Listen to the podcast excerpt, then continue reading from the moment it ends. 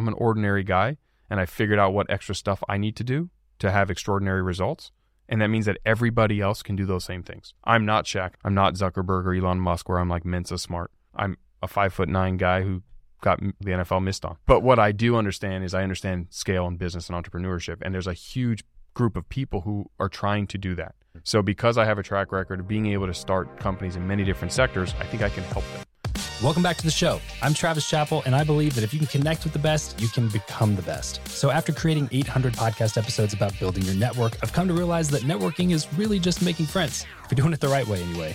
Join me as I make friends with world class athletes like Shaquille O'Neal, entertainers like Rob Dyrdek, authors like Dr. Nicole LePera, former presidents like Vicente Fox, or even the occasional FBI hostage negotiator, billionaire real estate mogul, or polarizing political figure. So, if you want to make more friends that help you become a better version of yourself, then subscribe to the show and keep on listening because this is Travis Makes Friends. What is going on, everybody? Welcome back to another episode of Travis Makes Friends. Today, I have the pleasure of sitting down and making friends with Jeff Fenster. Jeff, what's up, dude? Hey, what's up, man? Thank you for Welcome having to me. the show. First ever recording in Unevolve Studios here in sunny San Diego. Actually, it's not sunny right now, but in mostly sunny San Diego. Yes. Dude, thanks for letting me come hijack your studio for a day and bring you on the show. Well, thanks for having me and thank you for being the inaugural show in the studio. You helped us pioneer this thing and it's been an exciting day. You know, So- Uh, it's been an exciting day. Yeah. Yes. Long day, but an exciting day. You know, I do what I can, man. I do what I can. Okay, so on the show, there's a couple of things that I want to dive into specifically. But before we do that, let's rewind the clock, go back in time.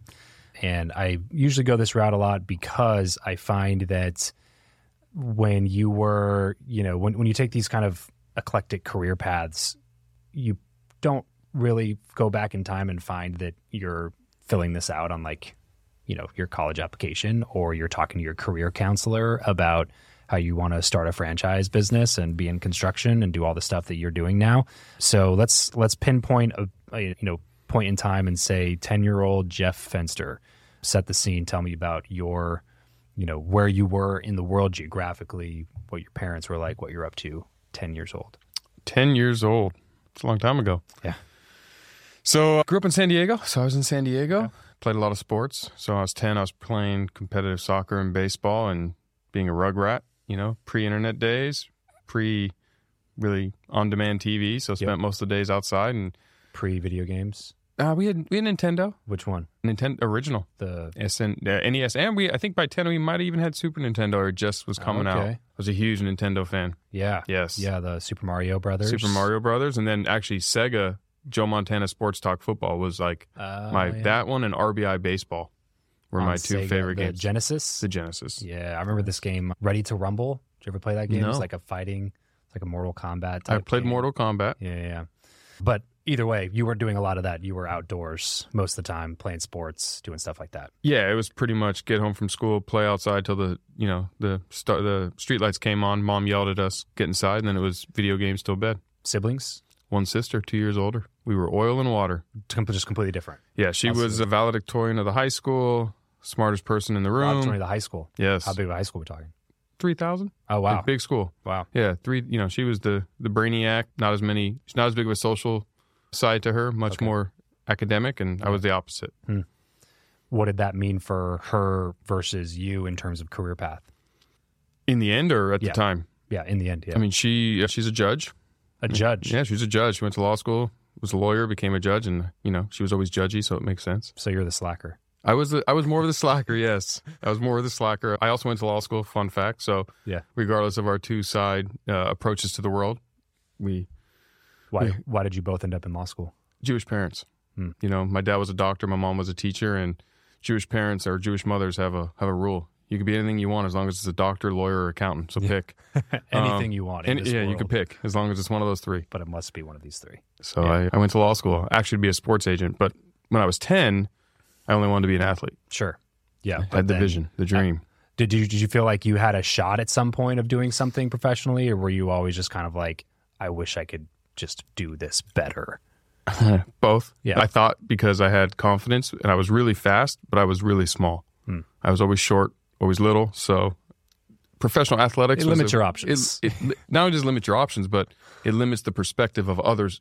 So Yeah. A lot of people say if I would have been found, Hmm. and I I don't even get that story because I played high school football with Kellen Winslow, so all of the college scouts came to watch us play, and I didn't get found. Yeah. So You're being literally and figuratively overshadowed. yes, I I didn't get found. Their loss. That's a good way to look at it. Joe. Yes. So in high school, then, when you say that you know your mom said that you got to be one of these three things, was this an actual conversation that happened, Oh, or sure. was it?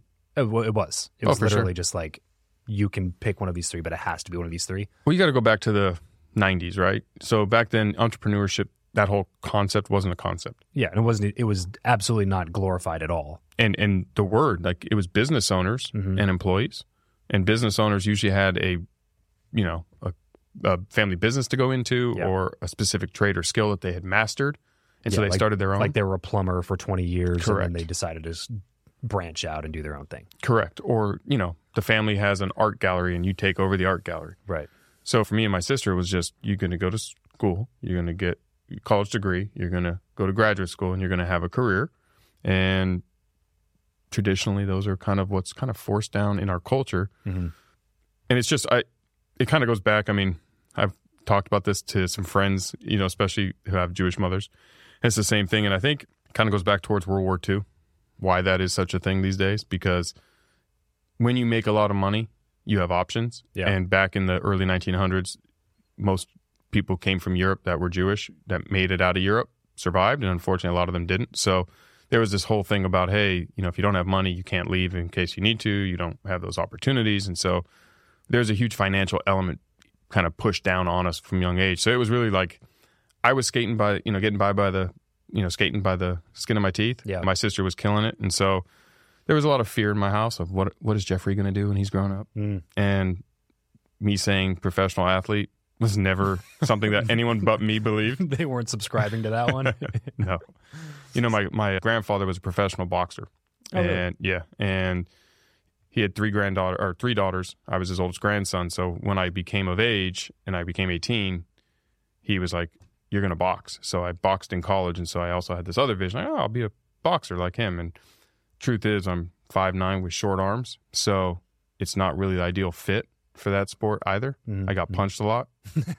and let me fun fact, I wasn't the best at it. So yeah, it was just figuring out what, what I was going to do. Did you have an idea of what you wanted to do at No. that point?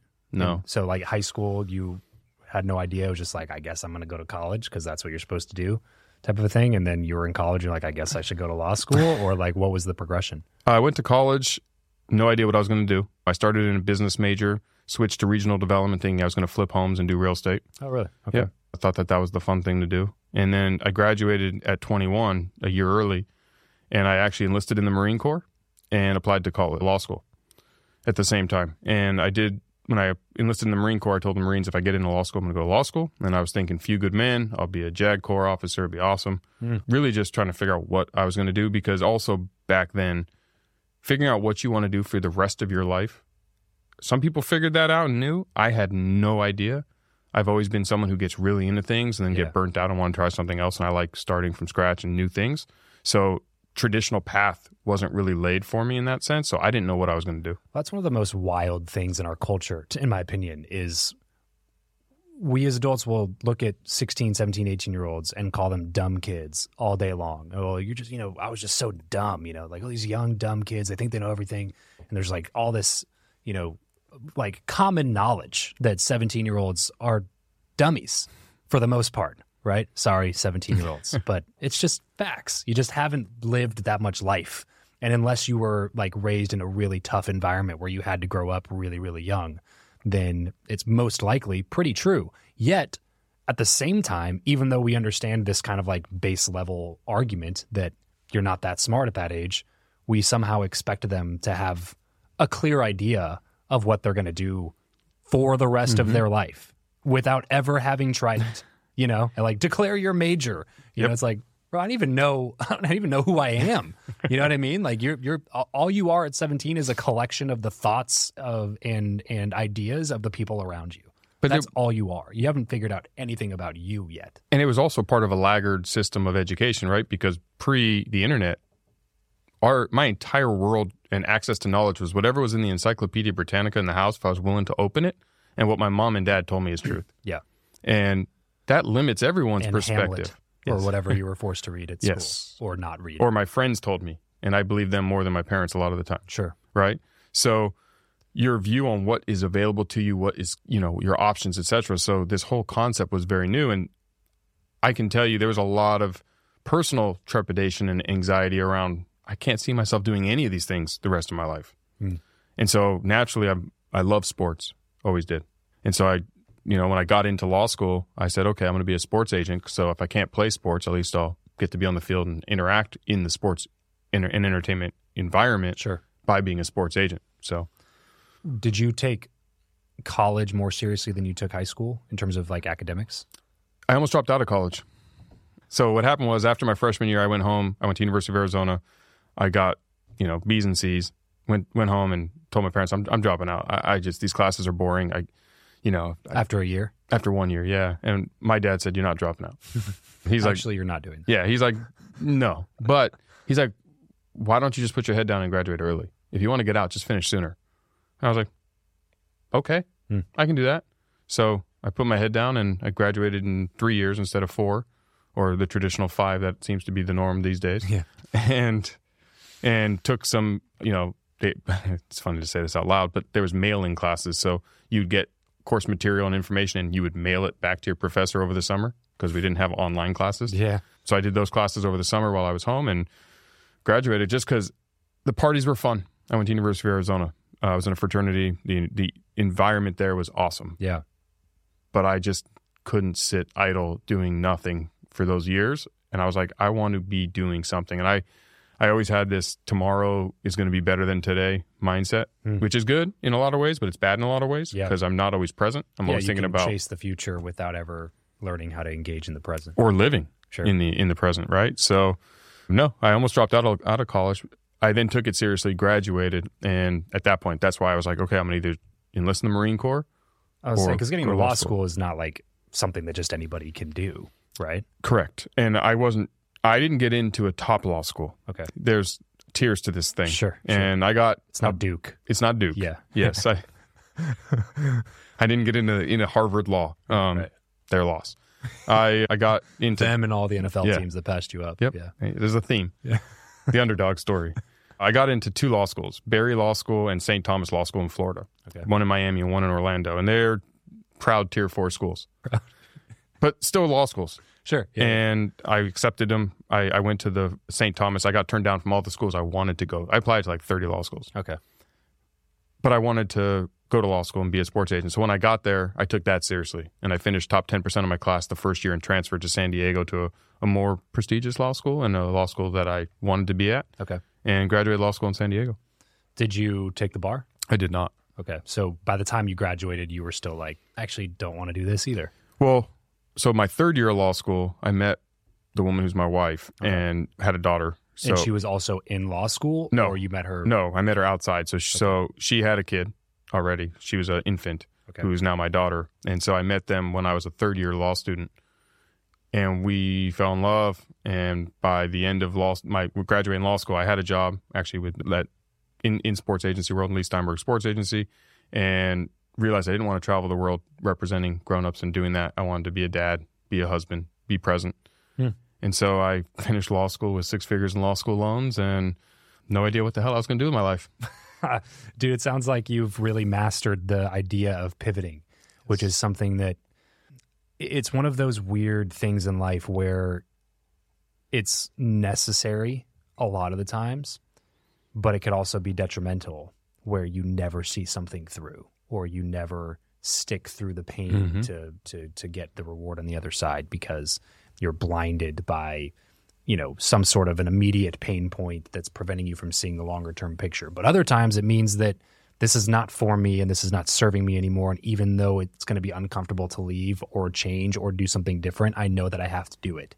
How do you view how do you view that from from your perspective? How do you pivot correctly with the right information to know whether or not you're giving up on something when you shouldn't be or you know hey i'm hanging on to this too long because of sunk cost fallacy how do you navigate Well, I, I think that's a learned skill. Earlier in life, and young Jeff was terrible at it. And I probably did quit things too soon. And the college example was what I finally learned, which is I want to drop out of, out of college.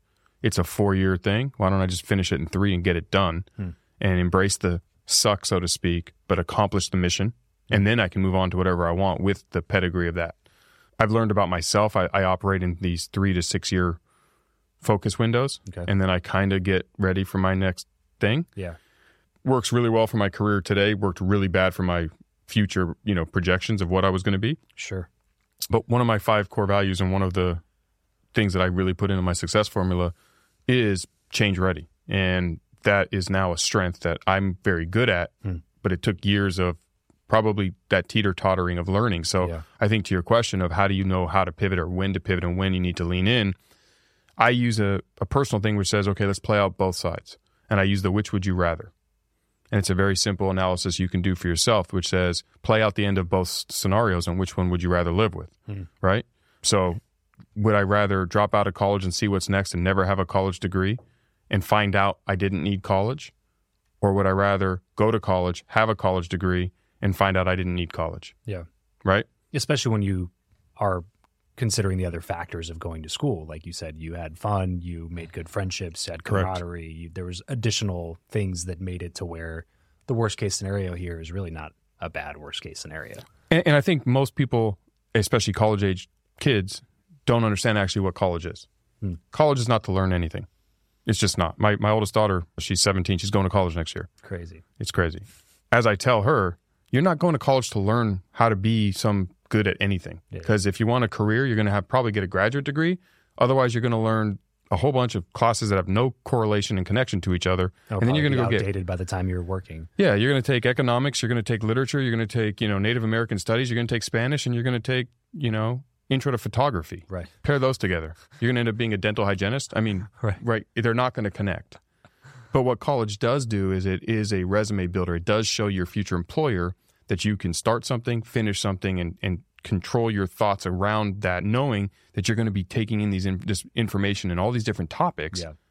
and get through it amongst your peers and amongst that environment of options, right? Yeah. Parties, social life, etc. So that's what college is. And I think that what I learned during that experience of my mom and dad kind of being that in my ear, um, plus other mentors, was just it's always better to have more notches in your belt, more of a resume, Sure. more things to fall back on. I want more parachutes if I'm jumping out of an airplane, Sure. Le- not less. Yeah. Yeah. And so when you look at those trials and tribulations that you're going through or that I was going through, like college sucked, I don't want to be in this anymore, or college was great, but the school academic side sucked, I don't want to do this anymore.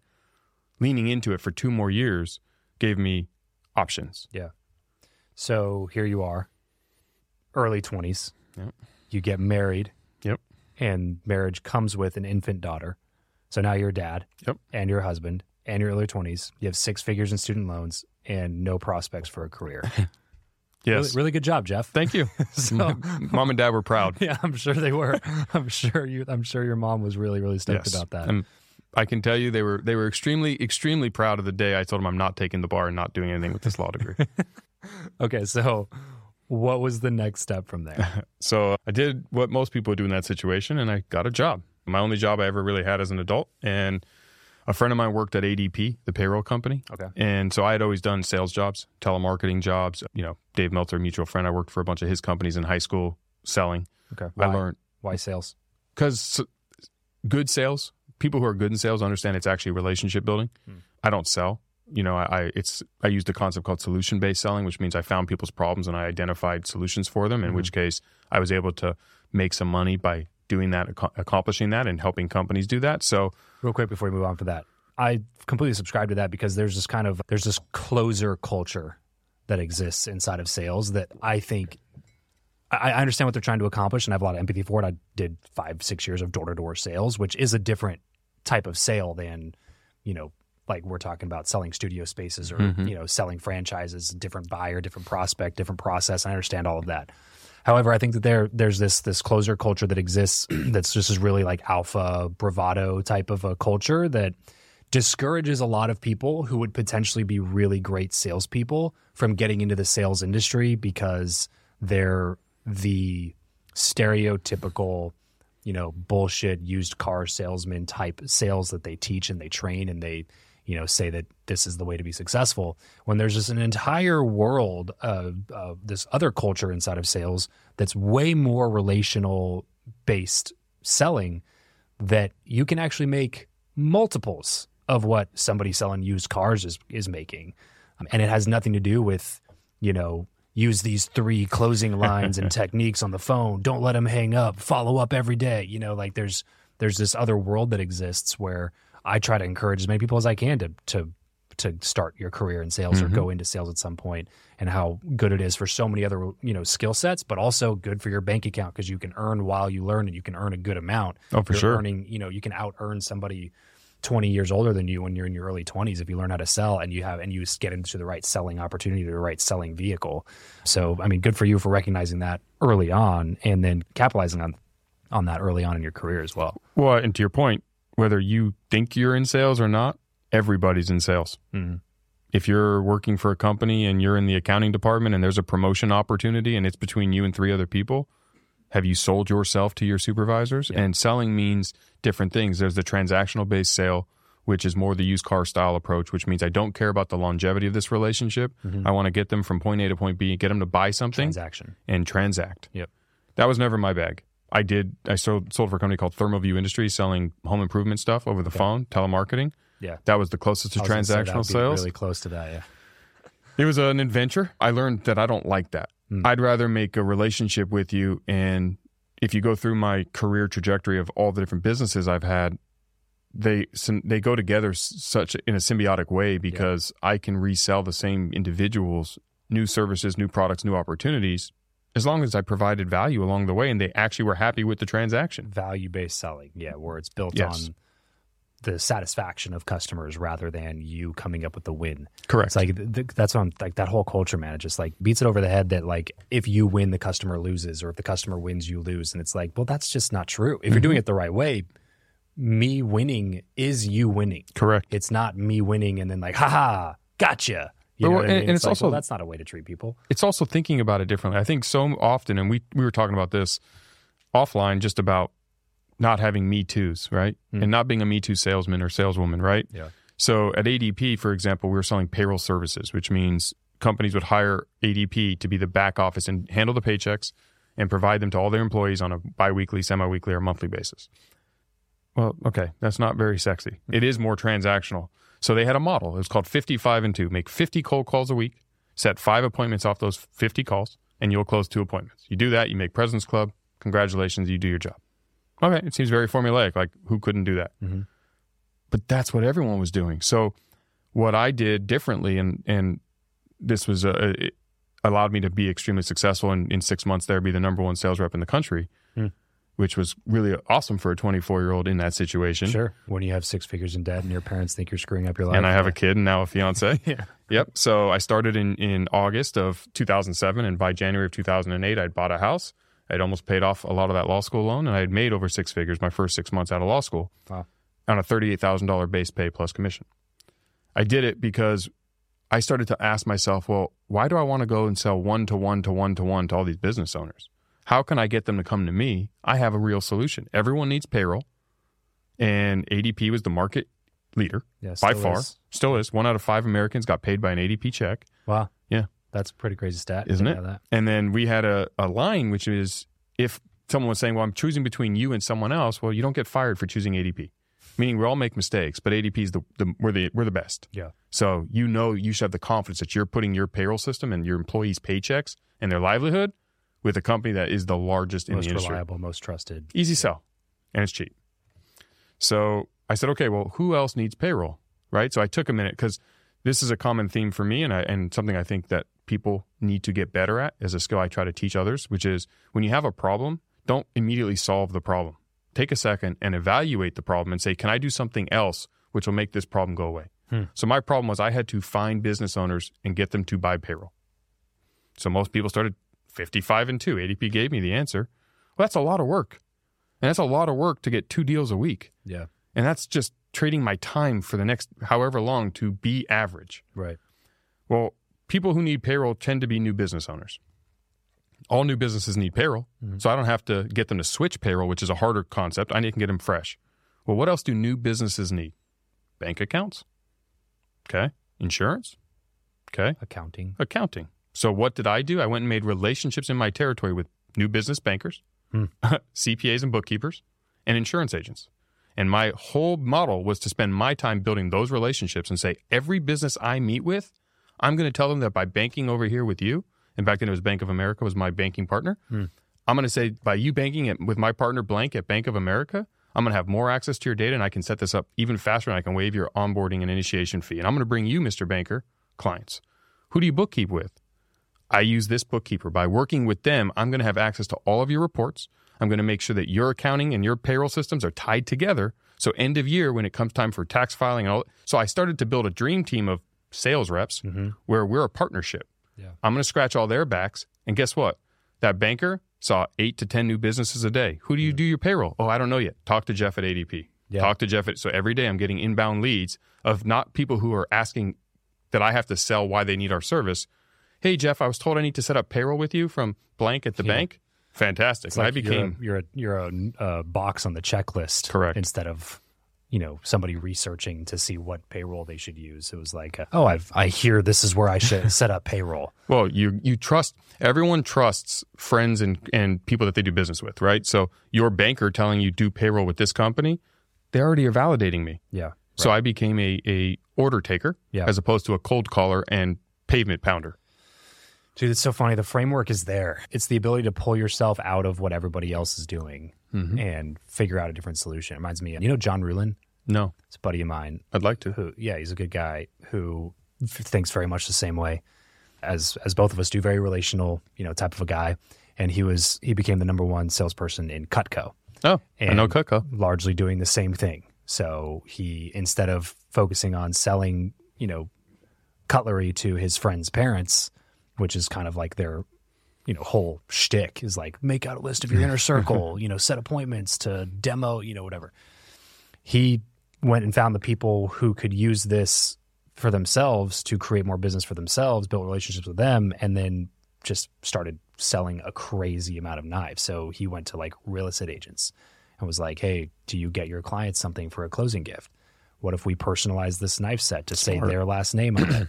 So now he has relationships with whatever, dozens, hundreds, thousands of realtors with entire agencies and brokerages. And he was the one that was providing their closing gifts to all their clients. And then all of a sudden, in a short period of time, you know, again, you know, ADP is a massive sales organization. For you to be number one is no small task. For him Cutco, for him to jump to number one in a small period of time is no small task. Like it's not because you followed the exact formula that they gave. Correct. It was because you thought a little bit differently and thought about how can I utilize my strengths as a relationship builder and leverage other people's time Mhm. rather than only going off of my hours specifically, which is really like a big core concept I think that a lot of people miss. And most people go throughout their entire life never learning that one concept that like stop trading your hours for dollars, learn how to leverage the time that you have as well as the time that other people have Yes. and think about how that can benefit everybody as a whole. And that's how you identify those pivot opportunities. And that's how you identify opportunities in general, right? I think that there's a huge opportunity missed because as we encounter issues and problems and challenges, Yeah. we blindly rush to solve them the same way how to. And you ask Google and you get the canned answer and you go. And I can assure you, if the average person had the results that you want, you wouldn't be searching for the answers, Hmm. right? Outliers have outlier approaches. Yeah. And I think it's how we look at those things. And so I wasn't smart enough to know what I was really doing at ADP, except I knew I didn't like making 50 calls a week. Sure. I realized that I don't like transactional sales. Yeah. I like to make friends with these people and I can do the same thing for them. So I was selling more banking services and spent more time of my day selling banking, accounting, bookkeeping, and insurance you know, products Yeah. than I was selling payroll, and I sold more payroll as a result. Yeah. Right. And and it's an it's an analogy I use in sports, but it's like the best baseball players, the best golfers, Tiger Woods, he doesn't hit a golf ball like us amateurs do. Hmm. He swings the golf club and the ball's in the way. That's what they all tell you. Like that's why they hit the ball further and better than us amateurs. Yeah. Baseball players, they have their swing. They're just hand eye is great enough to make that swing hit the ball, but we tend to look for the ball and hit it. Mhm. And so there's a natural hesitation and reluctance when you do that. Yeah. But when you're swinging clear and the ball's irrelevant, you're swinging pure. It's your best swing, and the ball just gets crushed as a result. And it's true in these situations in business. And so, you know, at the ADP side, I had a mission because when I started, they offered me $38,000 in base pay. I couldn't afford to live and support my family with that. Right. And the commissions were cool, but it was a tiered structure, and I didn't really start to make money until the back end of those sales, and I sold a lot of it. Yeah. I had an annual contract to sell about $180,000 a year in, in payroll. In my first six months, I sold over a half a million. It was the first to make President's Club and all this stuff. Yeah. But when I took the job, I had negotiated a $17,000 base pay bump, Hmm. and I had to hit a metric to do it. And so I hit that metric, and I hit that metric in December, from August to December. And in January, I went and asked for it. And the day that I asked for it, I said, listen, I, I earned a new bonus, and I went from what was called an ADM to an SDM, and it was like a new position, and I was all excited. Give me my 17 grand base increase. They told me I had to wait to the end of the fiscal year. Hmm. And the fiscal year wasn't until June, ended in June. So it'd be starting in July. And they were telling me it's annual goals. Jeff, you did it early. You're an outlier. Our systems are built on an annual basis. So in July, you'll get the, you'll get the promotion, you'll get the base pay increase. And that was one of the worst days of my professional life. yeah, no kidding. And it was also probably one of the, their not best moments either, because the next step of the story is basically you were like, actually, I think I'm going to go just do this on my own. well, I actually asked, I threatened him. I, I was 24 with an ego. Yeah. So I said, either give me They're the lost. money or They're I lost, quit. And lost. naturally, like the football scouts, they let me walk out the door. I could be a star football player, somebody. Yeah. You, you Not could, too late. You could be the number one district manager at ADP right now, but they said no. You know, I would still probably be there had they given me my base. isn't that wild? The job was so easy for me. yeah. I was working three days a week, hmm. s- six hours a day. I was an order taker. Yeah. And you were going to make what, a couple hundred thousand dollars? Yeah, three hundred thousand that Yeah, year yeah. probably. I mean, which is, At twenty four in two thousand and seven, yeah. eight. I mean, that's more than you were going to make it as, a, as an attorney Oh for your first decade plus, least. at least. at least. And I was golfing a couple times a week. I was going out and, and taking people to dinners and lunches and being social and home anytime I wanted and Yeah. didn't report to a cubicle or an office. I mean, it was a great lifestyle. Yeah, pretty sweet gig. Yeah. Yeah, that's why I tell a lot of people, man, start in sales. Do something in sales because like Mhm. if you can figure out something like that, you get money, you get freedom, and you improve on a bunch of skills that will help you later on in life anyway. Well, it's a revenue generator. Like if you want to make a lot of money, you have to be a revenue generator for Yeah. a company. Correct. And it's why, you know, oh, why don't policemen and teachers make more money? They deserve it. They do deserve it. Yeah. They deserve to make more than most professions. Especially teachers. Yeah, of course. My mom was a teacher. Yeah. They just don't generate revenue, unfortunately. They're a cost center to whomever is paying it. Right. Yes, there's they're making investments that will generate revenue for the go- you know our tax code, et cetera. Right, right. But they're not actually turning in an ROI that can be allow them to get paid more. That can be immediately measured. Sales is immediate. Right. If I sell a million dollars of your product and you have a 20% margin, I made you 200 grand. If you pay me 50 grand to do it, I can negotiate up to 150 and you make 50 and I make 150. Right. And you'll turn me over as many times as you can. Right. It's just a model. Correct. Exactly. Yeah, because you can tie it back to an immediate return. Correct. yeah, so many opportunities inside of that world that I think I think people just don't know that they exist.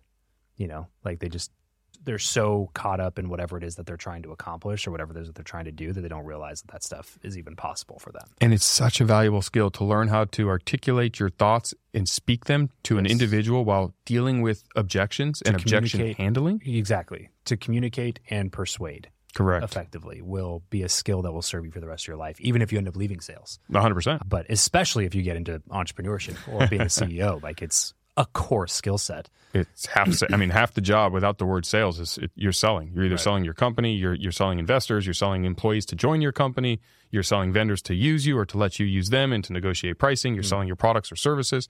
I mean, it's selling your culture to You're selling everything. You're just Yeah, selling. Right. Let me ask you this: marketing or sales? Which one is more important? Oof, that's a great question. I'm gonna still go with sales. Yeah. I'm still with sales. I've looked at this pretty frequently because I obviously started in sales, and Mhm. when I was in, when I was doing door to door hardcore, it was like, oh, sales, no question about it, you know. But I didn't understand the world of marketing very well, and so now I look at it kind of like as far as a position at a company goes. I think marketing can potentially take you further or make you more money because it's it's infinitely scalable. Sure. Marketing is right. Sales doesn't have as much potential to earn you as big of a paycheck as marketing does because marketing can be more responsible directly for bringing in X amount of dollars. Like if you're a brilliant marketer, you can get Sure. millions of dollars a year to write copy or But I- script VSLs or I. I would just I would only argue that part of that marketing term Yeah. blends to sales in the process. sure. So the marketing element of marketing that you're referencing, yeah. There's a is sales. selling. There's a Yeah. sales part there, Copywriting is sales, right? Sure. They're making the money because they're effectively selling through their marketing this other medium. The marketing is getting it out to the masses. The selling's the message that is Right. being sold. So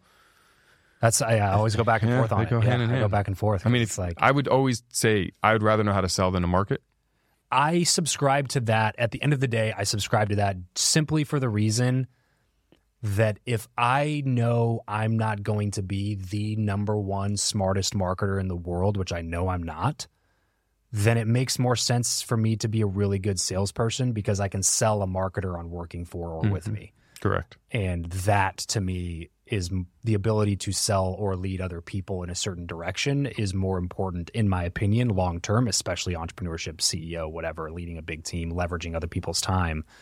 I think we'll do better, you know, long term than anything else. And I think if you look at CEOs in America, if we just focus on the business sector, most of them are salesmen or women. yeah. Or started out that way. Well, they, that's what they are, though. They're selling their company to the investors of the street. Sure.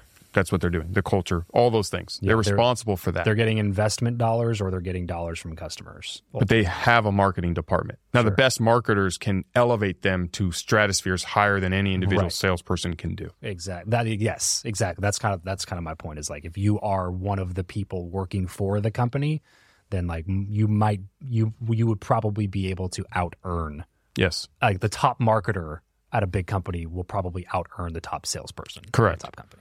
Correct. But in terms of like a like a skill that you're stacking in life, the ability to communicate and, and persuade effectively in the context of sales, I think still still reigns supreme. It's powerful. I It's mean, conversation though. for It is, sure. and I mean, it's it, and sales is the sales and marketing, but marketing unless you're marketing yourself in the personal brand side, yeah.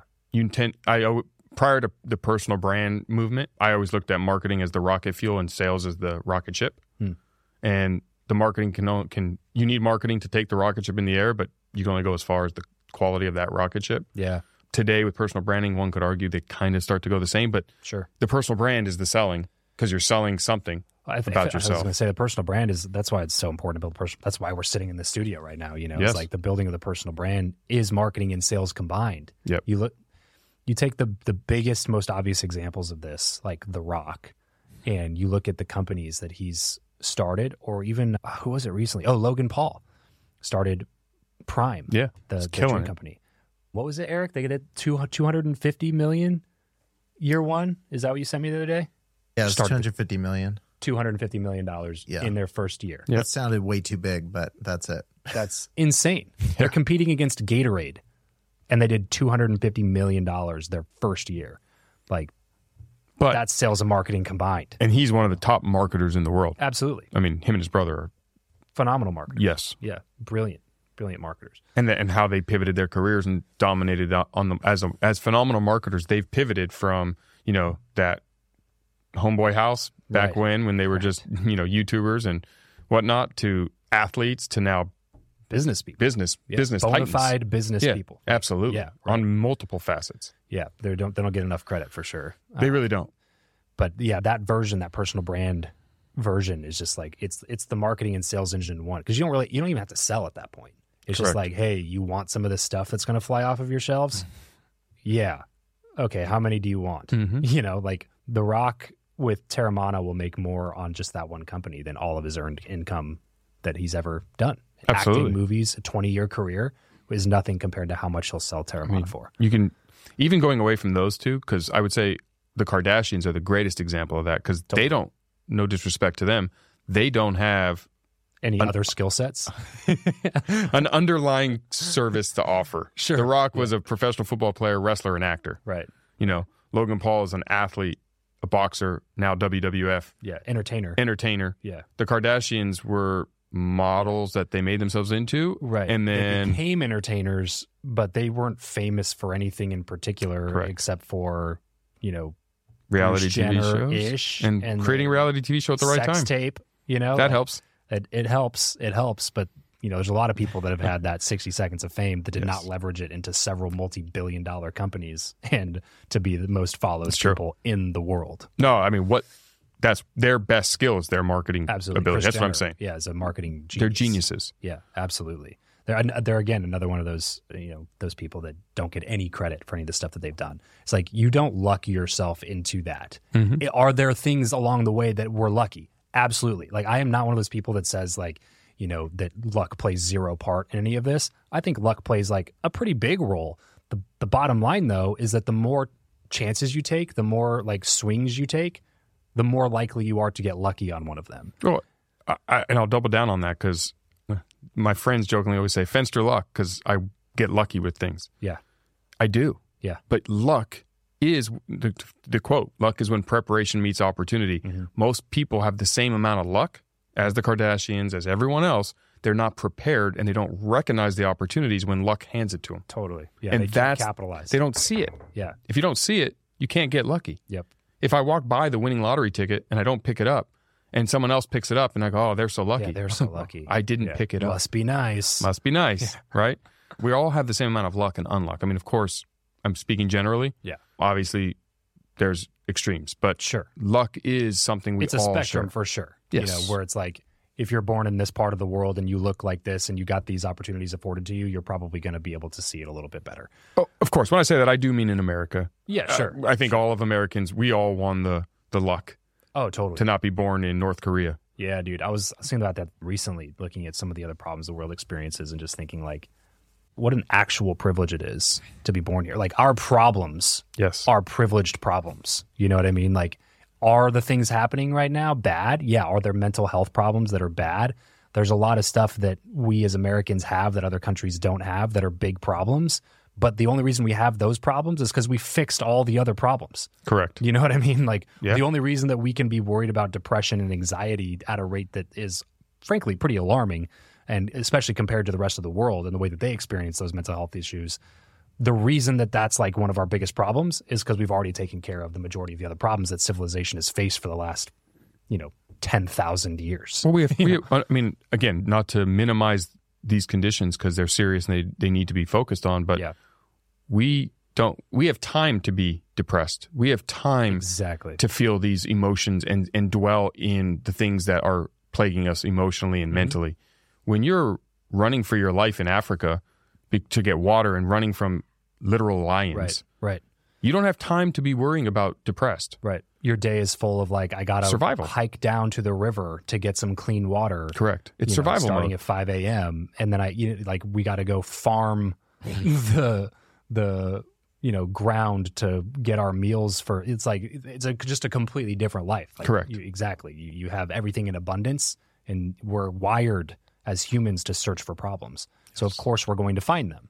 We're just finding them in different places Mm-hmm. now. And now the cool thing about it as being like innovators in the world is that we can now start learning we can start down the path of learning how to take care of these problems. So when the rest of the world catches up on like some of the other things that we've already taken care of here, you know, hopefully we'll have some other solutions where, you know, these other continents and other, you know, places catch up in terms of technology and, and innovation and infrastructure and some of those things, you know, assuming that they want those things. Then hopefully by that point we'll be like, oh, by the way, when you fix these things, you might have a lot of anxious and depressed people. Here's what we did to Yeah. kind of Here- help here's solve that meds. problem. Yeah, Take those. exactly. This episode of the show is brought to you by Indeed. We are driven by the search for better. But when it comes to hiring, the best way to search for a candidate is not to search at all, it's to match and match with Indeed. If you need to hire, you need this platform, guys. I'm telling you, Indeed is your matching and hiring platform with over 350 million global monthly visitors, according to Indeed data, and a matching engine that helps you find quality candidates fast. Ditch the busy work and use Indeed for scheduling, screening, and messaging candidates so you can connect with those people even faster. And it doesn't just help you hire faster. In fact, 93% of employers agree that Indeed delivers the highest quality matches compared to other job sites, according to a recent Indeed survey. And look, guys, one of the things that I wish I would have used Indeed for is this matching service. You can search and search and search and search and search all day long, but to actually be presented with quality candidates like like like hiring a a recruiter for you that's presenting people that has actually done the work to vet them and uh, bring quality people in front of you that work by itself is uh, the fact that it's done by a software instead of like a team of high quality recruiters is is pretty insane. So they leverage over 140 million qualifications and preferences every single day, which is why Indeed's matching engine is the best one that you can use. It's constantly learning from your own preferences. So the more you use it, the better it gets at doing the job for you. Join more than three and a half million businesses worldwide that use Indeed to hire talent fast. And listeners of this show will get a $75 sponsored job credit to get your jobs more visibility over at indeed.com slash Travis. Just go to indeed.com slash Travis right now and support this show by saying you heard about Indeed here on the podcast. Indeed.com slash Travis. Terms and conditions apply. If you need to hire, you need Indeed. Okay, so I want to I want to jump back in, focus back in onto your story here. So you you started this other payroll company. Yes. It went well. You exited that company. Yeah, so uh, me and a buddy started it. He was I got him a job at ADP, and then I sucked him out of ADP and quit my job, sold the house, moved in with my mom and dad, started my first company with my buddy out of my mom's kitchen. How did mom feel about that one? They lent us twenty, or they invested twenty. It was a loan, but turned into an investment. Yeah. Twenty grand. Again, they were not stoked about it. They're like, Yeah. you're literally walking away from. But they had to have had like I was making some- more as much as my dad as a doctor. That's what I'm saying. Like they had to have some vote of confidence though to be like, I mean, he figured out how to make like 250 grand a year at 24 with not really any skill in this area. So if he can figure that out, maybe he can figure this out. Not yet. No, It was more like you've been there six months and now you're jumping to another career path. it was more like I don't want to see my grandbaby star. There's 20 grand. and we're moving in. So the boomerang. Now you're moving back into whose house? so I, you know, I think I don't remember exactly what they said, but they weren't excited about it. They were Yeah. definitely trying to talk me out of it. I just kept telling them, listen, and this is what I tell to anyone who's on the fence about starting their own thing. It's like, if I got the job at ADP, you don't think Paychex would hire me? I was the number one sales rep in the damn country. sure, So say I started and it fails, I'll go get a job. Totally. I can always do that. I got a job once, I'll get a job again. The safe path is always there. Mhm. It is literally always there. And I don't know that that's the safe path. I Yeah, still question right. if that is the safe path. That's true. You know, Jim Carrey said that. That always stuck with me in, in this commencement speech that he did. And I've seen the clips all over, so I'm sure it's gone viral several times. But he basically was talking about how he said, it's talking about how talented his dad was, how funny his dad was. And he wanted to be in comedy and he didn't do it. He was like, my dad was could have been a really great comedian, but he decided to do the safe route and did this what I forget the, the job that it was, but it was just some run of the mill regular job, you know, type of blue collar type of a thing. And it was just like he took this safe job that he ended up getting fired from and couldn't, you know, support himself afterwards and all this other stuff. And then he goes, and it really hit me at that point that if you can fail at what you don't want, why not take a chance on doing what you love? Yep. And it was like, a, oh, so well put Mm-hmm. failure can come in a variety of ways, even in the safe route, and sometimes especially the safe route. In that sense, you're just doing something that you hate and you failed at that.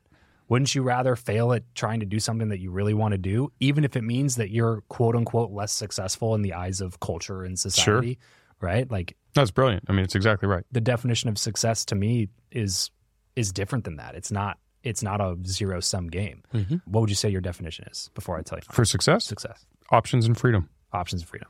To options to do what I want and the freedom to do it. Yeah. So it's not a monetary goal for me. That's why when I say I have a success formula, my success is different than others. Mm. You know, my goal isn't to be the Kardashians big. Yeah. I mean, I won't turn it down, but I'm not I'm not hunting it. Sure. That's not that's not my north star. That's not what I say that is my mission. Yeah. Freedom and options. Yeah, what I what I say is it's the realization of your personal journey. To me, Hmm. is like success because it's it's just so many things are variables. If I laid out a thing like twelve different items and I said, "Here's all the things that society and culture tells you to make you successful," every one of us would look at that list and put them in a different order of priorities. Sure.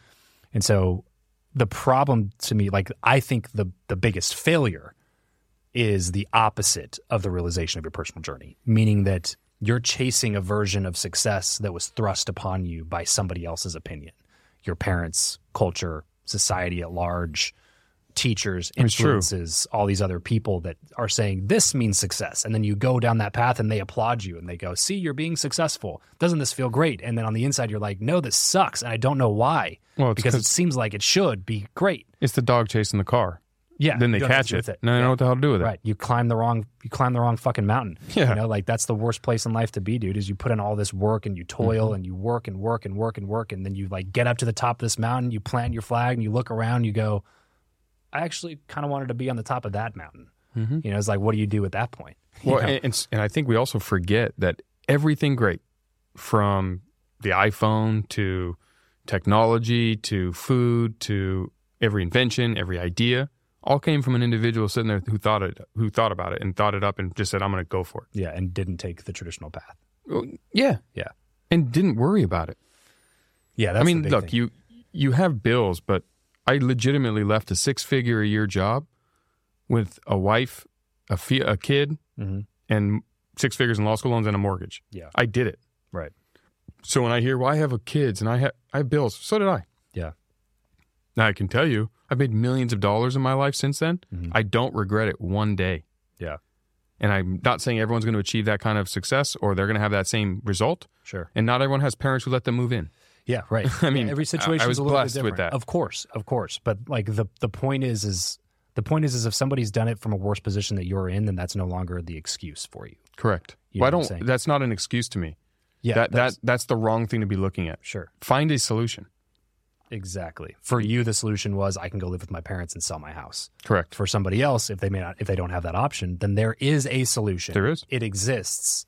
You just have to do two things. Number one, find the solution, and then number two, ask yourself if the goal is worthy enough to actually implement the solution. The which would you rather? because it's probably going to come with some sort of pain like We- that. We downgrade our lifestyle. We move back in with my parents, Mm-hmm. with my wife and my daughter. Probably not a fun thing as a 24 year old that's on track to make 250 to 300 thousand dollars. Of course. to give up that income, give up the house.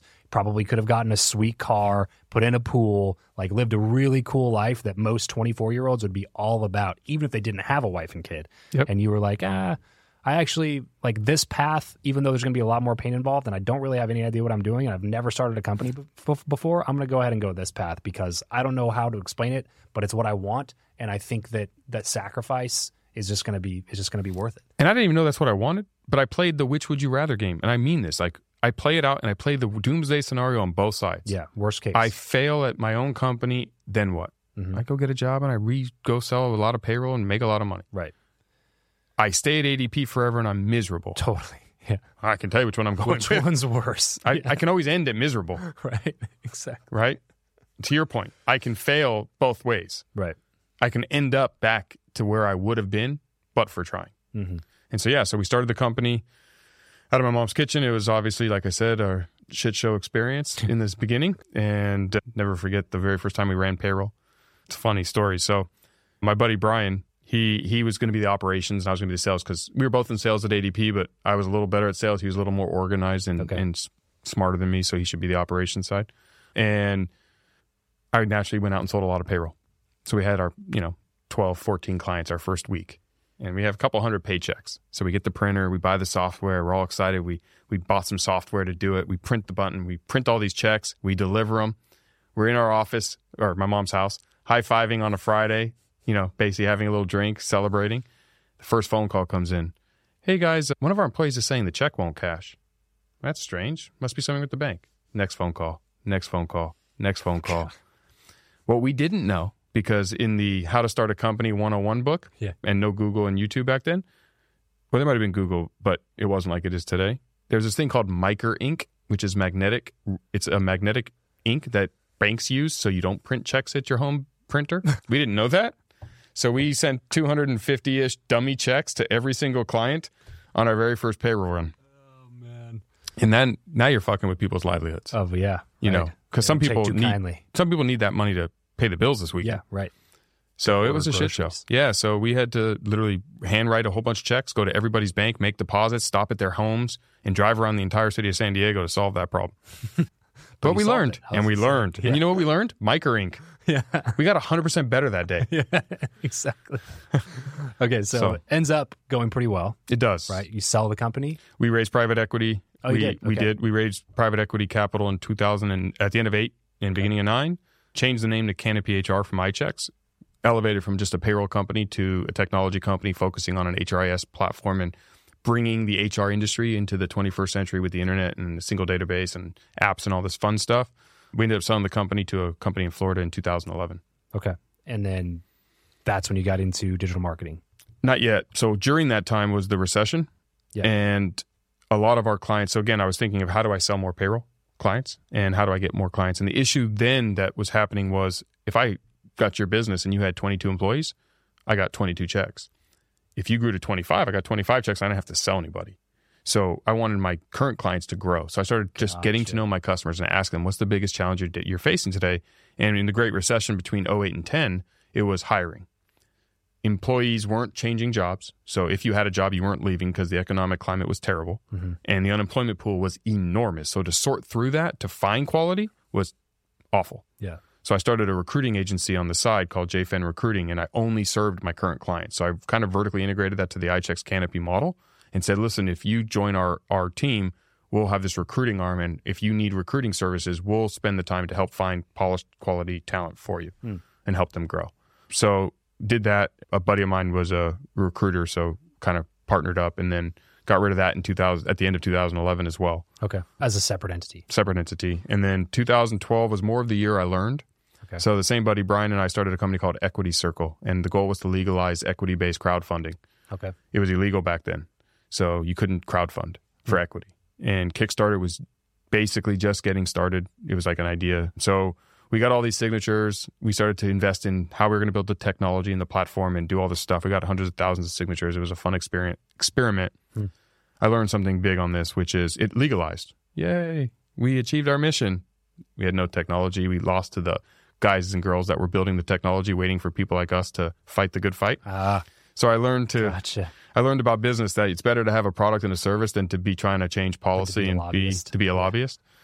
And I had a sports investing company called sportsinvestingsystems.com where I was trying to sell membership services to sports betting. Okay. We had some algorithms that worked really well for sports betting.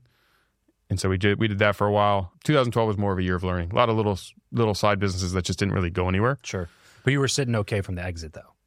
Ish. So I got my MBA through the School of Hard Knocks. What I learned with iChecks Canopy was we sold the company for a lot of money. Brian and I didn't make a lot of money. Hmm. Private equity had options that they exercised during this exit. I wish. So what happened was, and to their brilliance, they identified two 24 and 25 year old guys that were willing to work 200 hour weeks and kill and basically free slaves and had no money. Yeah.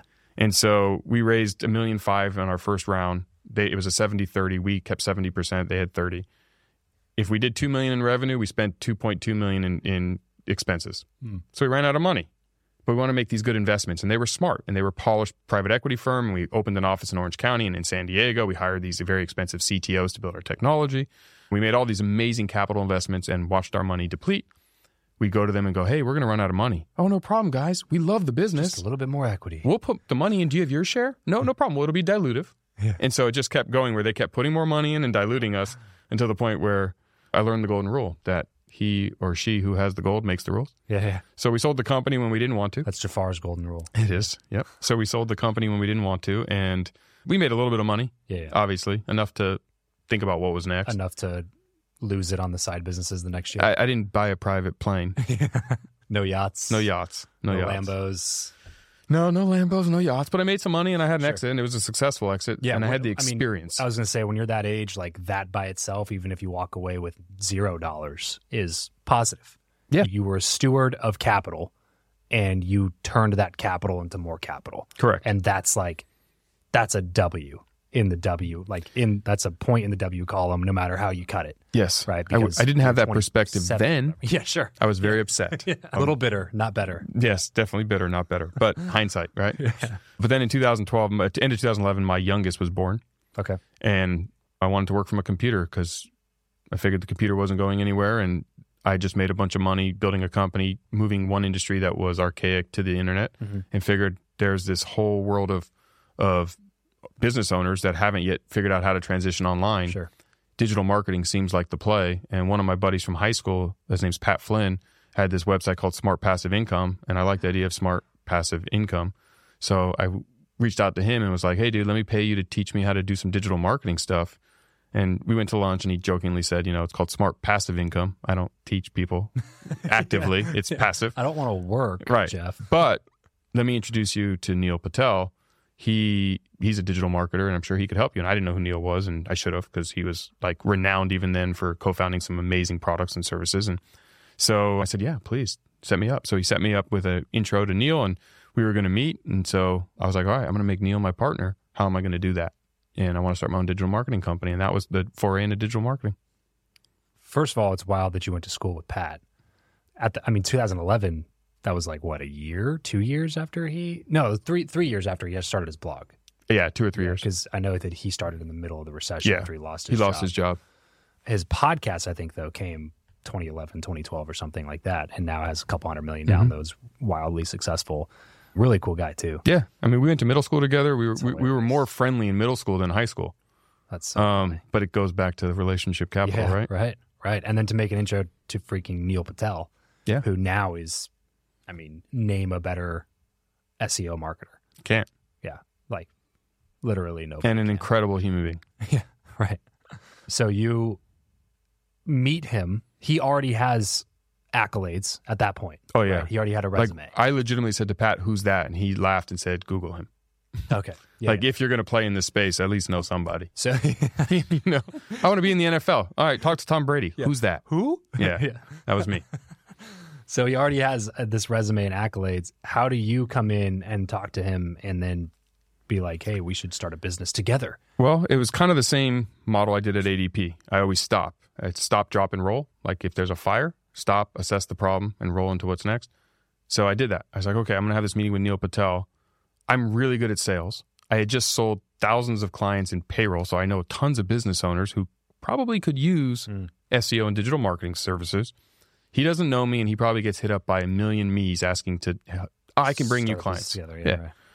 So I did what I do, and I went and sold a six figure digital marketing contract before I met him. Hmm. And I went to the client, or for my first client, big company, and I said, "Listen, you guys are making at the time they were making like forty million a year in selling merchant a product. I don't want to name drop them, Yeah. a product, but only about a million online, It was a physical product. physical product. Yep, it's in the culinary space. Okay. And I said to them, How about you let me and Neil come in and make you a lot of money online? And you pay me based on how much growth I do here. Cost you nothing. So I'm only going to eat what I bring in. Basically, let me be your outside sales team for your internet department. Yeah, yeah. yeah. And it'll cost you nothing to try. And if you don't know who Neil is, you should Google him. I still haven't met Neil. So- So I use the same line to these guys because they were in their 50s at the time. You don't know Neil Patel? yeah. Oh my God. You need to Google him. And they said, Of course. Really out of touch, Yeah. fifty-year-olds. I was actually in an airport and I have a call with Neil. I'm like, hey, what's up? Nice to meet you. He's like, nice to meet you. I'm like, hey, Neil, I really appreciate the time. You know, I, I'm so grateful Pat connected us. I have a check for you for six figures, 180,000. Where do I send it?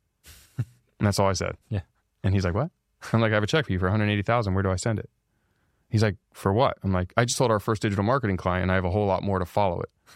And he's like, wait, what? Who? Like he was kind of dumbfounded. Like you- we derailed the immediacy of where he thought the call was going to go. And it got him piqued his interest enough to meet. We met, we became buddies. He let me build a brand pretty much off of his name Okay. using my relationship capital so and he- know-how. He, didn't have an agency back then, or he He did not have one? he did not have Neil Patel Digital then. Okay, No. But and he didn't have any agency. No, it wasn't like the he didn't have like a formal agency. Gotcha, he had gotcha. Kissmetrics, he had Hello Bar, he had Crazy Egg and he had his his blog. Okay, Um gotcha. but he did not have a formal agency. So I put together an agency and I would basically go and sell using, and he'd fly in for meetings when I needed him, but Yeah. I was doing more of the heavy lifting and basically built a business on the back of his name, His brand, um, essentially. which in my book I talk about as the bug light philosophy, Hmm. right? Which is a great way to build a company if you have the trust of of that individual, that expert, that leader. And he knew I was going to be very respectful of his brand. Sure. And really quickly, we made a lot of money. We worked with some of the biggest websites on the planet, top 100 websites on the planet, making a fortune. Yeah. It was great. I still don't know how to use a computer, but it was great. And then you sold that business. 2015, I was getting tired of doing it. Okay. He was making way more money speaking. He wanted to start and Neil Patel Digital, and I didn't want to be in that business. Hmm. So we sold off our clients. Basically, he spun up Neil Patel Digital about a year and a half later, Yeah. and was doing more speaking and kind of semi-retired himself. And I semi-retired myself to figure out what was next too. So now at this point, you have real money in the bank. I have real money in the bank. Yeah. So now it's kind of like, hey, I'm not worried about how my kids are going to get fed next week at this point. When you reach that level of comfort in life, how do you go about deciding what's next? Well, first, you think nothing's next. You think you're going to retire. You think you're just going to hang out at home. And then you realize how boring that may be for someone who has that engine to Sure. to go out there and do that. Yeah, it's just I, I got bored and I started to drive my wife and kids crazy. And they Uh, legitimately said, at the time. this was 2016. So six years ago. So I was 33. So way too early. Yeah, way too early. 32, 30, yeah, 83, nine, yeah, 2016. So 33. Yeah. So I literally, my wife said, go do something. You're driving us crazy. Like you, you, you have too much of an engine and focus to, to not be doing stuff. please, Just go do anything. please leave. I Get love out you. of the house. but please get out of here. but it was good. I took, I took about a year to figure out what was next. Yeah. And I realized what I wanted to do next was more of a passion project Mhm. uh, outside of startups, which I've learned to my entrepreneurial ADD or my ability to not do something for more than five years and get bored. Startups is great. Yeah. That's why I like the serial entrepreneurship term. My wife will say degenerate, but Yeah. it's what I like to do. I wanted to do something I was really passionate about, and health and wellness was like a passion of mine. It's something I believe in. It's something I spend a lot of effort doing. I import superfoods. I work out a lot. I focus on prevention of illness. And I spent a lot of time trying to convince friends of mine to eat better, move their body more, and be healthy. Yeah. And so I figured, let me disrupt this industry. Let me let me go play in it. You know, I think I have a, a voice that should be heard in the space. I think I can add value here. And so I started it without really a goal of where I am today was not my intention. Yeah. You know, like all things, you tell me what your plans are in five years and see if you actually Sure. end up there. But So this, that's that's how Everbowl was born. That's how Everbowl was now has sixty locations plus signed on 310? 300. Yeah. Yeah. So Coast not a coast. not a total flop. Not a flop. Yeah, you could be doing better, but you know, not a, not a complete flop. And then out, out of that has there's a couple other brands that have that have spun out of that, and it seems like something you really master, bro, is just you let life happen and then you search for gaps or problems that need solving like a true like this is entrepreneurship at its core like true entrepreneurship is just solving problems for people because to your that. point is that what we are talking about earlier with value-based selling is like if you're selling a product that people need and it actually like fulfills that need it's not really selling. You're you don't have to convince them you know that they need this product. They already are experiencing the problem. You just have mm-hmm. to convince them that you're a trustworthy person and that and that the product or service that you have will actually solve the problem that they're experiencing. But Correct. the problem exists and you build a viable solution to that problem the obvious next step is the sale is the acceptance of that solution and the exchange of money for that solution Exactly. so the the thing that I love about everything you got going on, I mean, you have unevolved products and brands, which is kind of like merch and clothing. Right now, you have unevolved studios that we're sitting in right now, and then you have Everbowl, and you have this really cool concept called We Build. We And build stuff. we build stuff. Okay, so We build, but it's just the real official name is We Build Stuff. Okay, we build stuff. So you have so you have this over here living in its own little world. But what I thought was really interesting about that is, and, and I asked this question earlier, kind of on like a mock basis, but I want to ask you this live because I think it's really valuable. You get to work building your first Everbowl location. It costs you over three hundred grand, 280. oh, so almost three hundred thousand $300,000, dollars to yeah. build out, and you were like, "This cannot be the answer to this problem. Like this is this is a real problem. If it takes me two hundred eighty thousand dollars to build out each location, how is this going to be profitable? It's going to take me X amount of years to get my money back. To you know, our margins are are gone. This is not a sustainable model. And I also wanted to build 100 of them. And so Okay. I would need a lot of money, Sure, sure. which was really the biggest impetus for why I did what I did. So what's interesting to me is that you're not the first franchise in the world. There's a lot of franchises out there, right? Yep. And they all use that exact model. They get a franchisee, they sign them on, they sell the location, they do the build out, they open. There's a ton of space between the time that they sign and collect whatever, you know, upfront fee for the franchise is and the time where that business is actually open, bringing in customers and they're able to collect royalties on Yep. that customer there's a big gap that happens and there's a lot of room for error in that gap and it's really expensive so instead of just being like ah forget it. You know restaurant business isn't my thing or the restaurant business doesn't work well you decide to come up with a new concept. And so now what you do is you have this entire manufacturing facility where you prefab the entire build out in your warehouse ship it out to the location in a box, send a crew, set it up, and you're done in five days to seven days, and you have a brand new location. Why do you think that nobody was doing that before you started doing it, and why why was it something that was just so apparently obvious to you, just to be like, oh, it doesn't mean that I quit. It just means that I invent this new way of doing it. Well, there's a lot. Thank you for that, by the way. That was a really good rendering of what WeBuild is. For those who didn't listen, we're going to dub that over and over again. But it's a handful of things. And this goes back to that luck comment, which is most people who start restaurants, let's use restaurants, are chefs. Hmm. So when I started Everbowl, and I want to go back to answer your question because I think it's important to get there. You know, my dad and mom both told me not to. My wife jokingly told me not to. Like nine out of 10 restaurants fail. Yeah. Why do nine out of 10 restaurants fail? Because they're started by chefs. Hmm. What does that mean? It means they're not entrepreneurs in business. They're a chef. Yeah, They're that business owner we talked about at the beginning. sure. So their They're problem, the plumber. yeah, they're, they're phenomenal at Yeah. cooking. They're better chefs. They make more better food than we do. Yeah. that's great.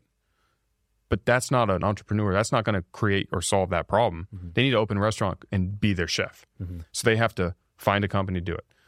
Of the entrepreneurs who start concepts, whether it's a retail footprint or a restaurant, a lot of them don't have the means, right?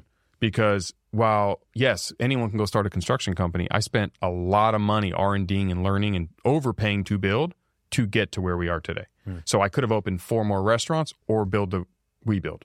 I invested in the WeBuild side ahead of. It's kind of like what Elon Musk did by building charging stations before the cars were there, Hmm. knowing that I'm going to build the cars, but without charging stations, no one's going to buy the cars. Sure. So I had, But the, he knew he had enough capital to be able to Correct. outpace that. and I had enough capital personally Yeah. to make those investments before I brought in investors and before I was able to fund an opening five, six, seven restaurants. And if my first restaurant ended up failing, that construction company wasn't doing anything. So you only had one Everbowl location before you built. So my very first one was built by one of my good friend's sons who was working at the time. He was one of the main construction guys on the job. He helped design it and then he helped do a lot of the work. We brought in other people. Yeah. I went to him and said, "Do you want to come work for me and build out my construction company?" So the same guy who built one, Jake, built all of them up until recently Gotcha. as part of the head of We Build. So I went to the individual who built it and elevated him to the head of a company Yeah. and brought him into the and then we started R&Ding it and we had no idea what we were doing. So it and I don't know anything about construction. Yeah. Like I don't build anything. Full disclosure. I don't even know how to do Legos. like there's a rule like holidays and birthdays, nothing comes pre if it's not pre-assembled, we don't buy it or my wife shop at it. IKEA. I don't shop at IKEA. And my wife is literally putting together my kids' stuff. I don't do it. But to the whole point of sales and marketing and stuff, I don't need to know how to do it. I just had the resources. So why was I lucky? I was lucky because I was in a position to recognize a problem. I'm not a chef, I'm an entrepreneur, so I'm good at startups. I'm comfortable mm-hmm. in the unknown. I'm good at sales, so I knew that I could sell this to investors later and to my etc. I could recruit the people and I was going to build enough restaurants where I was never thinking about using it as a as an outward facing company. I was doing it for myself. Sure. So my plan was to invest in building this so restaurants 20 through 50 were going to be cheap enough where by restaurant 30 I could recoup my investment. I'm going to lose money on the first 20 and pay more than I would have had to. Yeah. And a lot of people just aren't in that position. yeah. So, yes, that's the Fenster luck. I was lucky enough to be in the position, but I also was in the position to notice the opportunity and I was lucky enough to, to recognize it. So I made those capital investments early. Yeah. And as a team, we put the right mind share together and the team of smarter people than me figured out how to do it. Got it. I just set the goal of saying this is what we need to accomplish. Yeah. So you were just like, we need to be, we need, we need to figure out how to take this from eight weeks to seven days, or did you even have a time frame? I mean, I never had seven days. Yeah. That was just a dream. But it was three months. It took three months. I mean, we started building in July. I signed the lease in July. I opened in October. yeah.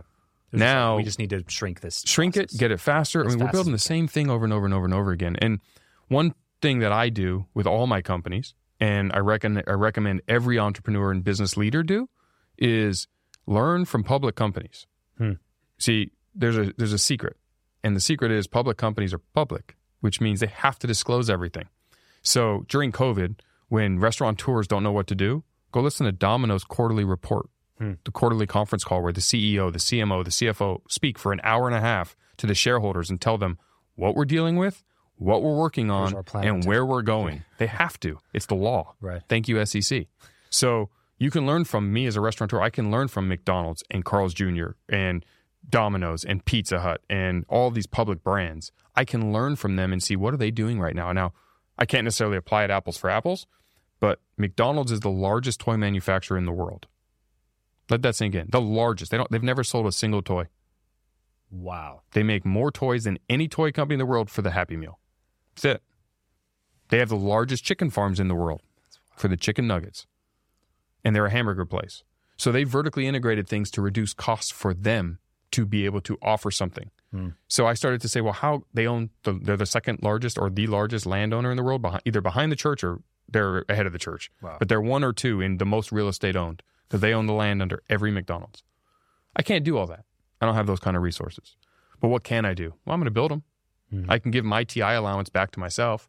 Hmm. And then I started to learn that I can negotiate a TI allowance from my landlord and use that money to fund myself to build them.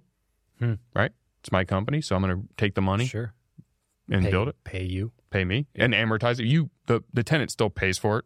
Yeah. You just amortize it over 5 years, so it's a loan built into my my lease. Release, yeah. So I started to do that. And then eventually Webuild became something. And as a result of us becoming great at it and building phenomenal processes and SOPs and learnings and 60 restaurants later and, you know, regulations and all this stuff, we now have an awesome product to sell third parties. Yeah. So I'm able to talk to Shaquille O'Neal and say, hey, let us build Big Chicken. Mhm. I'm able to talk to Drew Brees and say, hey, let us build Stretch Zone. Mhm. I'm able to talk to to you and say, hey, let's build a podcast studio somewhere Right. right? Whatever you need built, we build can do it. And what's my track record? I built and scaled 60 Everbowls. So our model, our true customer is anyone who's scaling a concept, the same concept, more than once. So I want you to tell a story of how you closed down Shaq and Shaq's Big Chick because it's a really cool story. And it speaks to everything that we've been talking about on this entire interview, which is relationship. Relationships are at the top and everything else is secondary to them, Mhm. even and especially when it comes to selling. So, so yeah, tell the story because I know he, it started as like, hey, Shaq is going to potentially buy some Everbowls. That didn't work out. You pivot a different direction. Then, you know, Yep. the We Build thing came across. So, So tell that story. yeah, our goal was to have Shaq be part of Everbowl. Shaq's part of a ton of brands. I was speaking at an event and Everbowl was there and he was speaking at the event and someone on stage asked him about Everbowl and he's like, "Oh, I really like Everbowl." So I connected with him after we fed him some Everbowl. He liked it. He connected me to his manager. He connected me to his team. He connected me to Authentic Brands, which is a partner with him, one of his part major partners. And I started to go through the, you know, the litany of people you have to go through with someone as no, you know, as big as Shaq Sure. during the process, it wasn't a good fit. And it really wasn't a good fit because he has his own brand called Big Chicken, which he was just launching as his own franchise concept. And they really wanted to put the full force of Shaq behind that. Made total sense. Mhm. And I understood it. And so I said, okay. But I had built a relationship with a lot of people on the team. Mhm. And so, again, going to pivoting, going to, you know, one of my core values, I don't use the word pivot, but it's change ready, is being ready to change when the opportunity is there or is required. I'm not going to not capitalize on that. So as I was selling him on Everbowl, I'm selling the We Build arm of why it's going to be so much more efficient for him to buy an Everbowl. Mhm. But I'm still seeding the whole We Build concept. And he said, Well, I have big chicken. Can you help? Now, at this point, we had never done any other concept but Everbowl, ever. But my answer, as always, is yes. Yeah, sure. Uh, we'll figure it out. Yeah. Because, and you said it best, but if you ask me what is the definition of an entrepreneur, it's a problem solver. Hmm. It's what it's what it is, and it's why a lot of entrepreneurs fail. Is they fail to realize the litany of problems that they're going to have to solve, Mhm. and embrace that and recognize it is a nonstop barrage of problems, Mhm. one way or another. So the problem was he had his own concept, and I couldn't get him as an Everbowl customer. I can get him as a Webuild customer. So let's start. So we started down the process. Finally, made it to the point where they gave us a blueprint and said, "Okay, you know, can you do this?" And I said, "Look, I can tell you about Webuild. I can tell you about Everbowl. You can go into all the Everbowls and see them you have. Come to San Diego. Come see my facility, because I believe once you come in and you see what we're doing and you realize how different it is, you'll be a customer." They said, "Okay." This was a Wednesday. They were coming the following Tuesday, so we had less than a week. Again, one of my other success principles is be remarkable. If you're going to do something, like don't do it average. Don't just cash in the bare minimum. Like strive for remarkability, right? Shoot for the stars, you miss, you land on the moon. You shoot for the moon and miss, you're back where you started. So we decided, and one of the one of our team members is phenomenal, just at like technology. He's our COO. His name's Eric, Eric with a K, and he he yeah he's actually sitting here. So shout out to Eric. he used virtual reality and built their whole store in VR. And we basically said, hey guys, by working with us, we'll build your store in virtual reality so you can actually see it before we even build it and make sure it's exactly what you want. They're like, oh, this is awesome. So we're like, well, come to San Diego and we'll put you in the virtual reality when you come. Fantastic. Well, he also had the idea of let's build a big chicken store in our office, the actual store. And we only had six days and we had never done this before. So we built a big chicken in our office. We put a big curtain over it so you couldn't see it. We put seven or eight, I can't remember if there was eight of us or seven of us, VR headsets in front of the curtain. It's just a curtain. So you, it's kind of, This is Shaq. Shaq didn't come to this meeting. Okay, this is his management. This is his team. Yeah, This the is the people that whole make the big chicken decisions, yeah, yeah. executive team, the, the, the decision makers. Sure. And then one of our one of our big investors and partners is Drew Brees, so I had him come too, just because I thought that if you're going to work with someone of Shaq's elk, Yeah. it's important to also demonstrate like we're not here just to to steal Shaq's Correct. Yeah, yeah. sphere of, of Yeah, we're- notoriety. We're, we're moving somewhere regardless of if Shaq Correct. joins or not. Correct. Yes. And they knew Drew, and so I thought it was great because I also, fun fact, wanted to sell Drew on his other franchise concepts that were not just an Everbowl opportunity. Sure. So it was a great time to bring them together. So they were all there.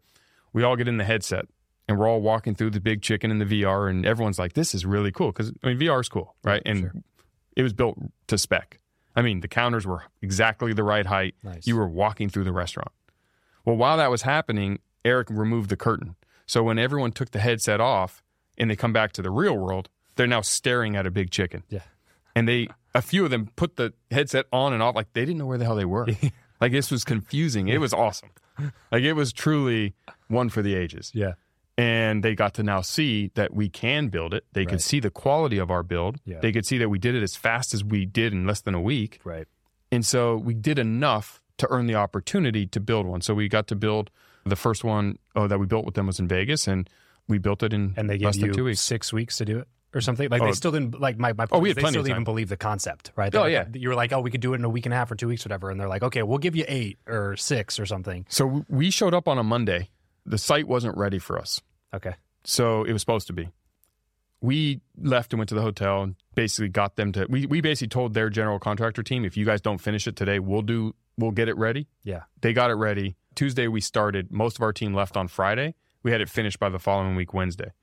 And they were really impressed. I mean, they genuinely said like they believed they, they thought they were going to get more of like a Honda Civic and, and they got a Ferrari. Hmm. They thought the quality was better. The price obviously will get better. The first one's never going to be our best price. Sure. But they recognize now like we built, in our opinion and theirs, one of the highest quality stores that they have And in a percentage of the time. in a percentage of the time. Yeah. And so as a result of that, business, man, but time's money. that's a big that's a big deal. And franchisees, a lot of them only look at the price to build. And I'll tell you, as a guy who owned 28 stores of my own, Yeah.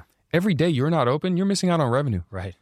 Right. Get open. Get open yesterday. Right. You know, even if it costs the same, get open yesterday. Sure. We're still more cost effective, you know. So that was a really fun experience. And then we got to partner with Shaq and his team and be part of the Big Chicken experience, which obviously Big Chicken is a far cry from the Everbowl Yeah. as far as concept. But for WeBuild and WeBuild Self now, we're turning WeBuild into its own powerhouse. And that's a fun, exciting thing for us to really focus on outside of the Everbowl side. Yeah. So we're talking a whole bunch of new concepts and looking forward to really turning it into a massive company. I'm looking forward to that too, dude. I'm I'm really excited to see what you guys do with that because I, I I I've said it to so many people because I'm an investor in Everbowl. Full disclosure. Thank you. And uh, that was one of the things I was like, man, this WeBuild concept is the thing that sells it more than anything because it's so massively scalable beyond just this one brand's ability to scale. Yes. It does it's not reliant on Everbowl. This can partner with existing franchises, new franchises, big people, small people. Everybody needs fast and quality construction. And it was like, oh my gosh, this thing is gonna this thing is gonna be massive. And it's wild how often how, solving your own problems can actually become the like the biggest opportunity that there is. There's this there's a small company that started as a gaming company and the the CEO, the founder wanted wanted to do this like online gaming community software thing, and he started doing it. It wasn't working. They ended up pivoting, and whatever the concept was, they they sold it, and he did okay on that exit. And he wanted to get back into the gaming world again. He was like, "This is where I this is where I thrive. This is what I love, and I, I want to do something in gaming." So they started another gaming site, and with some money this time, he had like you know five ten million to play with from his previous exit, and he plows almost all of it back into this other gaming thing. It's not working the way they want it to work.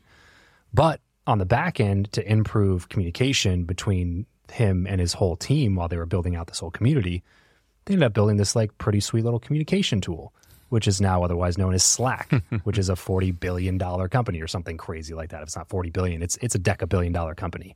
But it started as just like, hey, we can't communicate the way that we want to communicate internally to build this video game site, which is my second shot at doing this. Let's make sure that we build something that gives us seamless communications interdepartmentally and that allows us to be able to, you know, do the things the way that we want to do them. And then that pivot became, you know, Slack, one of the biggest technology companies in the world. and one we all use. I mean, we use it here. Yeah, exactly, exactly. Household name, Mm-hmm. you know, like unless you unless you are blue collar worker in Iowa, you may not know Slack, but like pretty much everybody knows Slack. And so, you know, I, I think I think WeBuild has even though Everbowl is successful and it does Yes. very well and will continue to expand and you know and will continue to grow and grow even more now. I, st- I just like WeBuild is to me is just like wow that the the sky's the limit on what you guys can do with that. So congrats on that man. Congrats on all the other success you got going on besides all the business stuff Yep. you're now jumping into the podcasting space. A I little bit, a little bit of content, putting that out there. Why was that important to you, and why now? It took a while for me to get there. You know, I think a lot of my mentors, a lot of my advisors, a lot of people who are investors Mhm. were pushing me more and more and more to do it. There's a human element to brands. Mhm. You know, we can talk about Everbowl, we can talk about WeBuild. I'm really strong in the relationship side. So the bigger my sphere of influence grows, the more opportunity I can bring to my main business.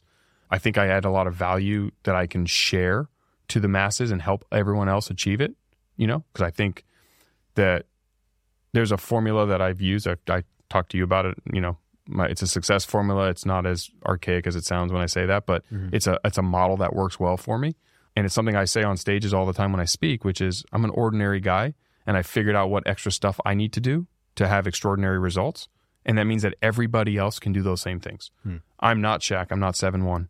I'm not Zuckerberg or Elon Musk, where I'm like Mensa smart. You know, I'm a five foot nine guy who got you know the NFL missed on. But what I do understand is I understand scale and business and entrepreneurship. And there's a huge group of people who are trying to do that. And there's too much information available for them to always know what is the right information. Hmm. So because I have a track record of being able to start companies in many different sectors, I think I can help them.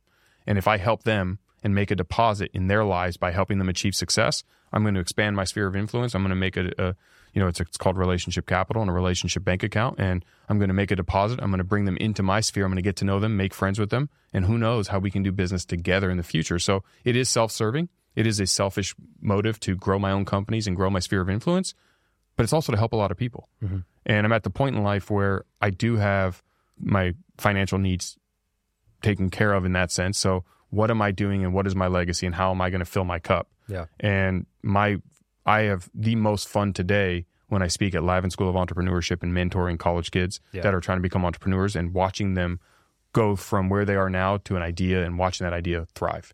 I have so much more fun making key introductions and getting that phone call or text saying thank you. That was so valuable for me. It changed my business Yeah. or my life.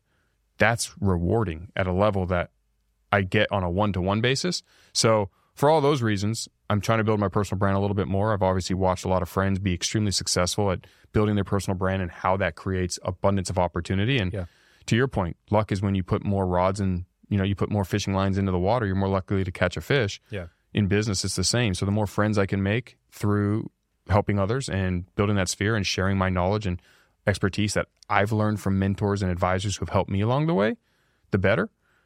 And if it can help Everbowl and we build at the same time, you know, I owe it to my shareholders. I owe it to you as an investor, you know, to be out there and building that that knowledge, speaking on podcasts like this, sharing right, the bro. Story, sharing the WeBuild story. Yeah. Yeah. You know, no one gets to know about it if I don't put it out there. Yeah. And I'm the face of the company, and so I kind of have to get a little bit more brazen, a little bit more on the forefront, and do it.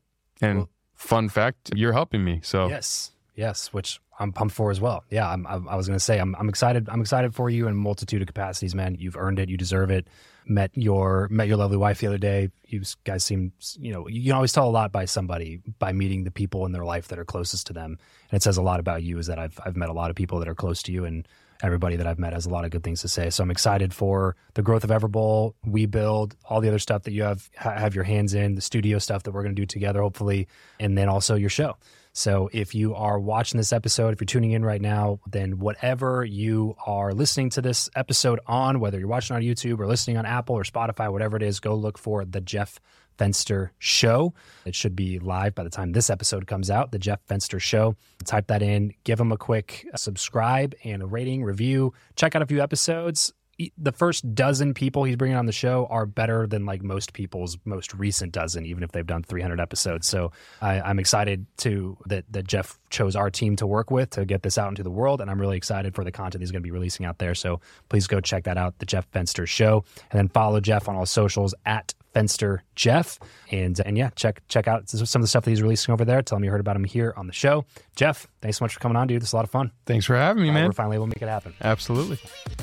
That's it for today's episode. Thanks for spending some time with me and my friends. If you want to be better friends with me, then head over to travischappell.com slash team to subscribe to my free newsletter, Your Friend Travis, where I share what's on my mind about life, building a business, raising kids, being married, and anything else I would normally share with my close circle of friends. That's travischappell.com slash team. And my biggest ask of you, since I'm sharing my friends with you, is to share this episode with a friend of yours that hasn't listened to the show yet and leave us a quick five star rating in Apple Podcasts and in Spotify. It would mean the world to us as it helps us make sure that this show continues to be more valuable to you. Thanks in advance, and I'll catch you on the next episode.